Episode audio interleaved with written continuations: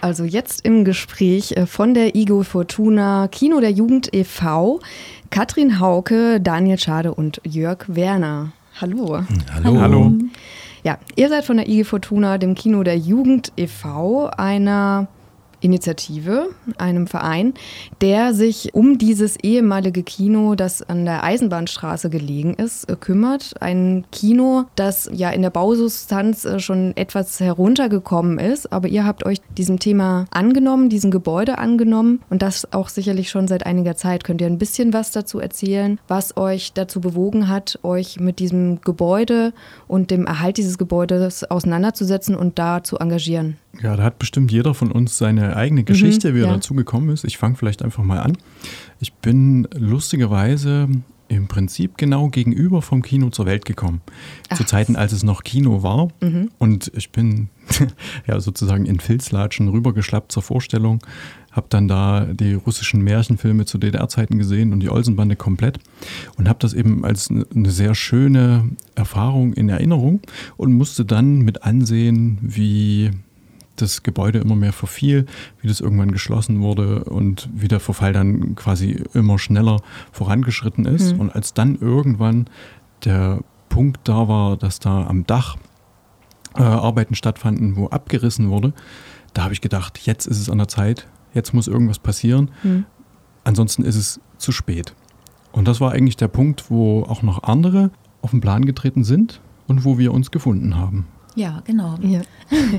also ich bin nicht ganz in der Gründungsinitiative dabei gewesen, aber relativ früh dazugestoßen mhm. und eher am Anfang durch einen Zufall. Ich bin halt in der Kulturlandschaft unterwegs, habe relativ äh, schnell äh, aktiv, erst, Aktivisten der ersten Stunde sozusagen kennengelernt und war quasi sofort infiziert. Mhm.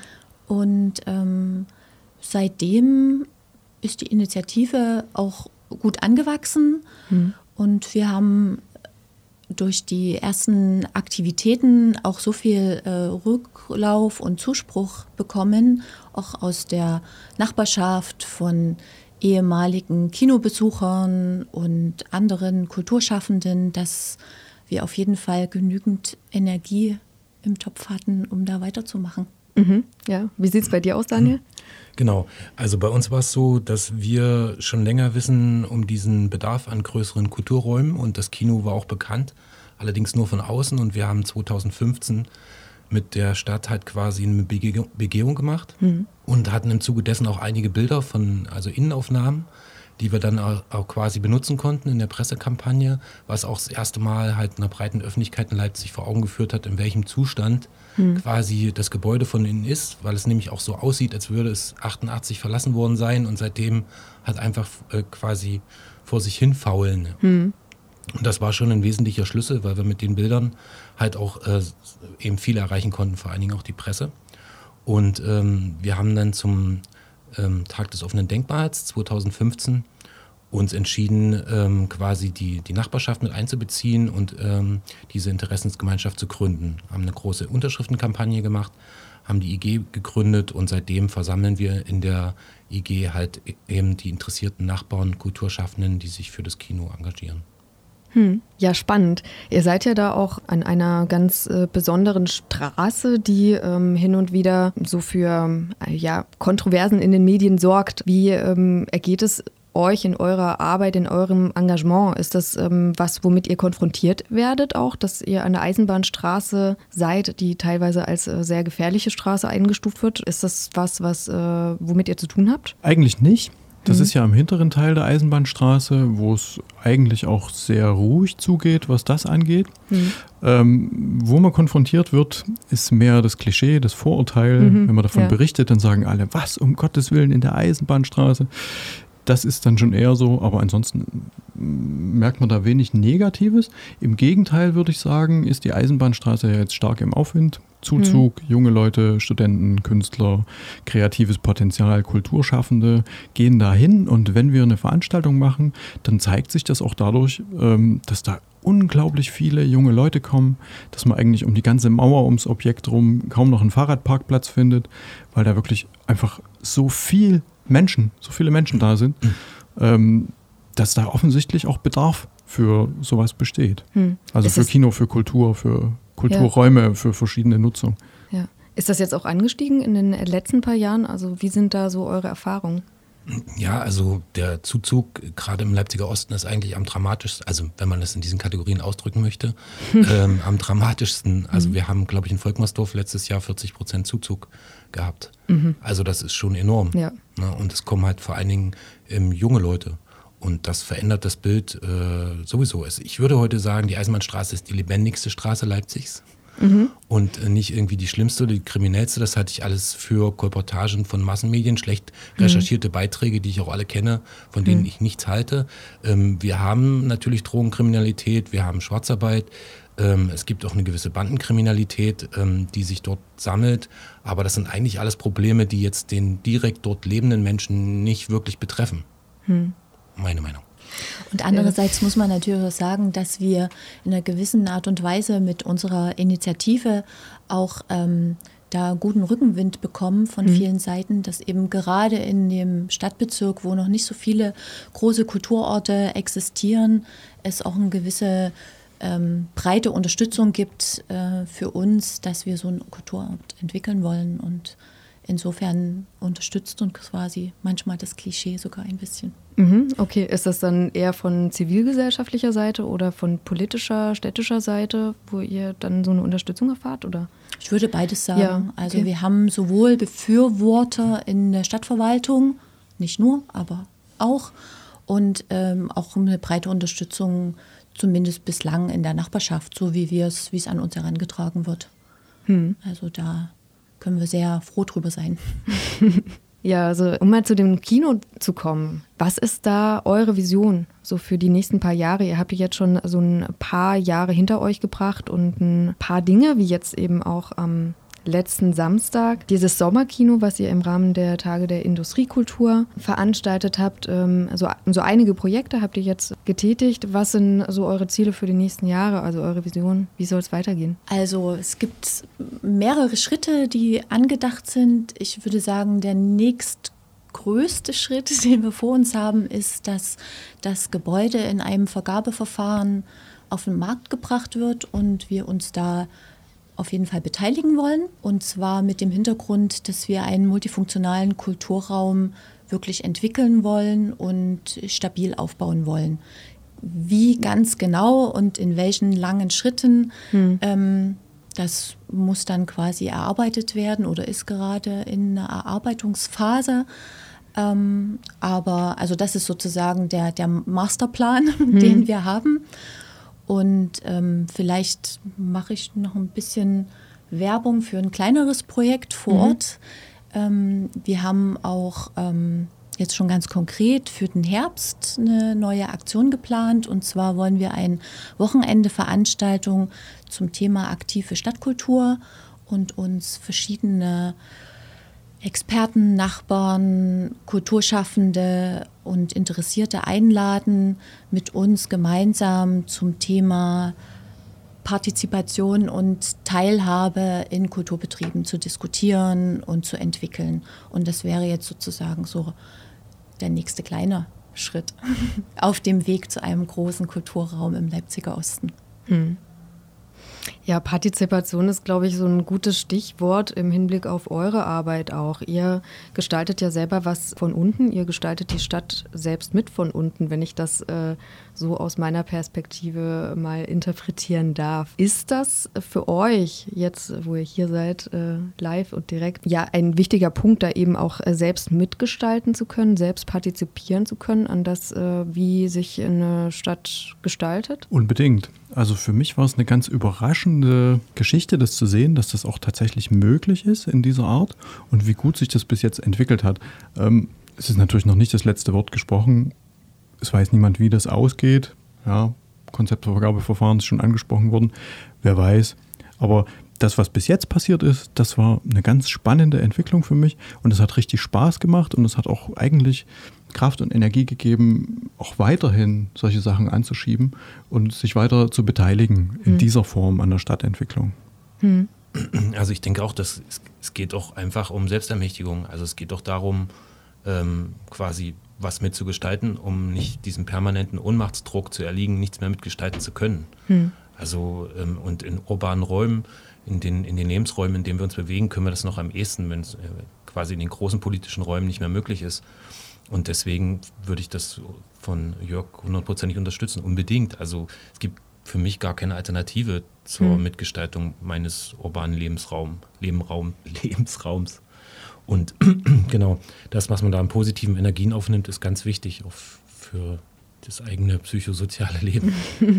Ja, ne, einfach eine ganz spannende Geschichte. Da finden sich Leute zusammen, einfach aufgrund des Interesses an dem Gebäude und mit einer Vision. Und die stellen tatsächlich was auf die Beine. Hm. Vollkommen jenseits von irgendwelchen finanziellen Interessen, von irgendwelchen Geld oder von irgendwas. Es ist einfach wirklich dieses Interesse da. Das bündelt die Leute, das bündelt die Kraft und es kommt was raus dabei. Das ist doch großartig, oder? Hm. Ja, ihr seid ja wahrscheinlich auch nicht so das einzige Projekt, zumindest wenn man halt gerade auch in Leipziger Osten guckt, äh, gibt es äh, ja zum einen viele, viele Hausprojekte mittlerweile, auch ähm, viele kleinere Läden, die halt ähm, ebenfalls von unten versuchen, was zu machen. Ähm, wie gestaltet sich das so aus eurer Perspektive? Seht ihr da auch im Großen, also im Großen, im städtischen Großen, ähm, nicht im globalen Großen, ähm, so besondere Entwicklungen, die Leipzig jetzt auch kennzeichnen? Oder ist das irgendwie so ein allgemeiner Trend? Oder täuscht mich da meine? Also man muss auf jeden Fall sehen, dass Leipzig schon eine jahrhundertealte Tradition hat in Sachen Bürgerkultur. Also quasi, wir haben nicht wie in Dresden halt eine höfische Kultur gehabt, mhm. sozusagen, wo von, einem, äh, von der Zentrale aus halt viel gemanagt wurde, sondern es war, war in Leipzig immer die, die sage ich mal, die kollektive äh, Initiative gefragt. Das ist jetzt aber jetzt nur der historische Überstülp. Ja, mhm. also es kommen natürlich äh, konkrete äh, Faktoren dazu, dass wir halt hier eine ganz bestimmte Stimmung in der Stadt haben, dass bestimmte junge Leute hierher kommen ähm, und, da, äh, und auch was vorgelebt kriegen, was nachgelebt wird. Also eine gewisse Nischenkultur, die durch die Deindustrialisierung entstanden ist. Mhm. Und das sind viele Faktoren, der, die, der grüne Faktor mhm. der Stadt, so die dann zusammenspielen und dann so eine Gemengelage ergeben wo dann auch wirklich viele Leute mitgestalten wollen, was ich glaube in anderen Städten nicht unbedingt immer sich so einfach herstellt. Ja, aber wenn ich kurz widersprechen darf, also ich habe auch so, also aus meiner persönlichen Perspektive festgestellt, dass sich so eine gewisse Resignation eingestellt hat, teilweise. Also dass so gewisse Dinge einfach passiert sind, ja. Stichwort Wende war ja auch sowas, ja, friedliche Revolution 1989, da sind die Leipziger auch von sich aus auf die Straße gegangen, haben was auf die Beine gestellt, haben was verändert, aber mhm. dann kam da irgendwas drüber, ähm, was nicht unbedingt in die Richtung gegangen ist, wie sich das viele vorgestellt haben, die damals auf der Straße waren. Und das hat sich weiterentwickelt. Und ich kenne also durchaus sehr viele, die dann irgendwie gesagt haben, ja, hier kann man ja sowieso nichts machen, man kann ja nichts verändern, es geht ja nicht mhm. mehr, keinerlei, keinerlei Spielraum. Und es geht aber eben doch. Und das ist das Spannende eigentlich daran. Man muss es bloß machen. Und ich glaube, es gab so eine Phase, insbesondere in den 90ern, frühen 2000ern, wo da relativ wenig passiert ist. Deshalb sind ja solche Geschichten, wie das mit dem Kino der Jugend äh, passiert ist, das war in städtischer Hand und das ist einfach mhm. verfallen. Ja? Die Stadt hat es einfach verschlafen oder nicht gewollt, nicht einfach nicht gemacht. Ja? Mhm. Und äh, das ist ja nicht das einzige Beispiel. So, und dann finde ich das gut, dass also jetzt so ein gewisses Erwachen da ist und dass man sich leider die letzten Nischen, die es noch gibt, eben Stichwort Hausprojekte, das ist ja nun zwischen wahrscheinlich auch vorbei. Günstiger Wohnraum ist langsam knapp geworden, mhm. aber mhm. es gibt zum Glück noch das eine oder andere Projekt, was es noch geschafft hat, sich irgendeine Immobilie an Land zu ziehen, mhm. um dort irgendwas zu machen. Sei es was zum Wohnen, sei es was als Ateliernutzung, sonst wie. Das finde ich richtig gut. Mhm. Ja, auch die ganzen äh, Gartenprojekte, die es gibt auf irgendwelchen alten Brachen. Also mhm. es ist ja nicht das einzige Beispiel, was Wohnen und sowas angeht. Es gibt ja mhm. noch wesentlich mehr. Das ist schön und das ist eigentlich so eine Geschichte, was zeigt, ähm, dass eben doch wesentlich mehr möglich ist, wenn man es einfach angeht. Hm. Ich ähm, will nicht spitzfindig sein, aber du hast da drin so ein kleines Wörtchen erwähnt, nämlich das noch. Bist du da auch ein bisschen skeptisch oder kritisch, wie die äh, weitere Entwicklung sein wird? Also ob das äh, in Zukunft noch sich äh, bewerkstelligen lässt?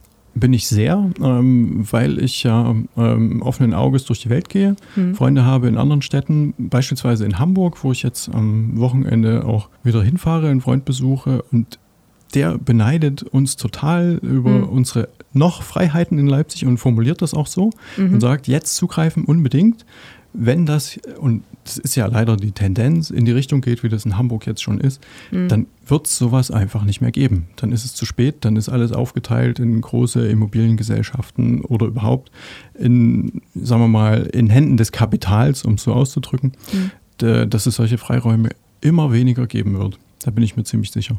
Mhm ja momentan noch ein himmelweiter Unterschied äh, zu Hamburg oder eben auch vielleicht München, was halt äh, beispielsweise die Mietpreise anbelangt, die in Leipzig ja immer noch relativ niedrig sind, aber tendenziell auch immer weiter steigen, so gerade in speziellen Stadtteilen, die äh, eher hochfrequentiert sind, vor allem von Studierenden. Auch im Leipziger Osten. Auch inzwischen. im Leipziger mhm. Osten mittlerweile, ja. Genau. Aber ich glaube auch, das ist ein Teil der Motivation von der IG, auch zu sagen, man muss halt so ein Stück äh, auch ein bisschen sichern vor mhm. dem allgemeinen Kommerzialisierungstrend, der quasi alle Bereiche der Stadt ergriffen hat.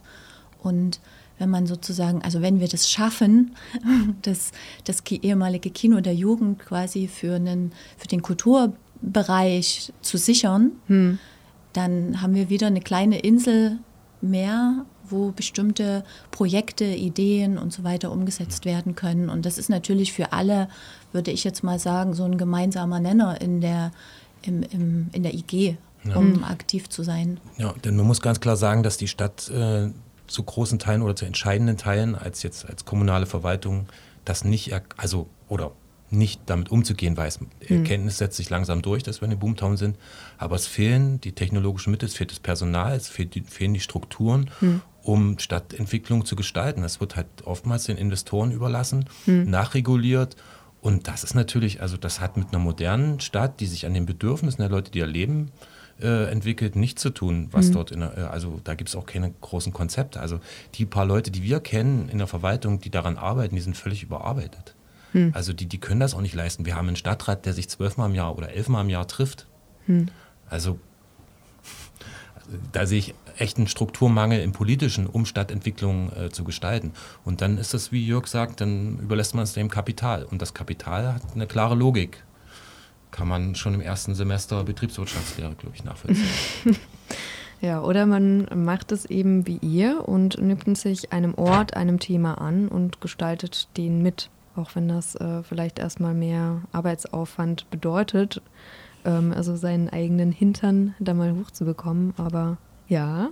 Ähm, genau, das, das möchte ich äh, auch noch allen mitgeben. Äh, macht Druck auf die Verwaltung. Also weil die Verwaltung, äh, die ist am Ende auch nicht in der Lage, unbedingt das alles zu steuern hm. und kommt vielleicht euch auch einfach entgegen weil sie froh ist, dass es was gibt, woran sie sich dann langhangeln kann, statt entwicklungspolitisch. Hm. Also ich kann die Leute nur auffordern, wir hatten halt positive Erfahrungen mit der Verwaltung.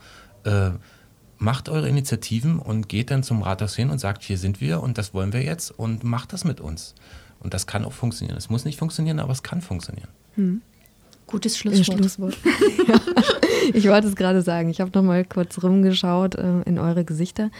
Ja, vom Kino der Jugend, äh, IG Fortuna Kino der Jugend e.V. waren wir Daniel, Jörg und Katrin. Ich danke euch für das Interview und hoffe natürlich, dass ihr mit euren Projekten noch weiter vorankommt und äh, sich vielleicht auch die eine oder andere Person jetzt äh, noch dazu entschlossen hat, vielleicht bei euch mitzumachen oder eigene Initiativen zu gründen. Genau. Wo kann man euch nochmal finden? Habt ihr eine Homepage, wenn Menschen sich das nochmal anschauen wollen? Und wo ist eure Adresse? Wir haben vieles. Also wir haben eine ja, Homepage, okay. das ist ig-fortuna.de. Wir haben eine Facebook-Seite und wir treffen uns regelmäßig einmal am Monat, meistens im Pökehaus. Mhm. Da einfach mal schauen, wird auf Facebook und der Internetseite veröffentlicht, wann mhm. der nächste Termin ist. Wenn ich es richtig in Erinnerung habe, am 31. August bin mir gerade. Mhm, ja. Also bitte nochmal verifizieren. Mhm. Und ähm, wir freuen uns natürlich über jeden Mitstreiter, der neue Ideen und Energie in unsere Gruppe einbringt. Ja. Genau, genau. Und wir helfen natürlich auch gerne bei anderen Projekten mit unseren Erfahrungen, mit unserem Wissen. Mhm. Also Leute, seid aktiv, nehmt es in die Hand. Es liegt in euren Händen. Ich danke euch auf jeden Fall für das Interview und wünsche euch noch eine gute Zeit mit dem Kino der Jugend. Genau. Dankeschön. Dankeschön. Grüße an die Blauen.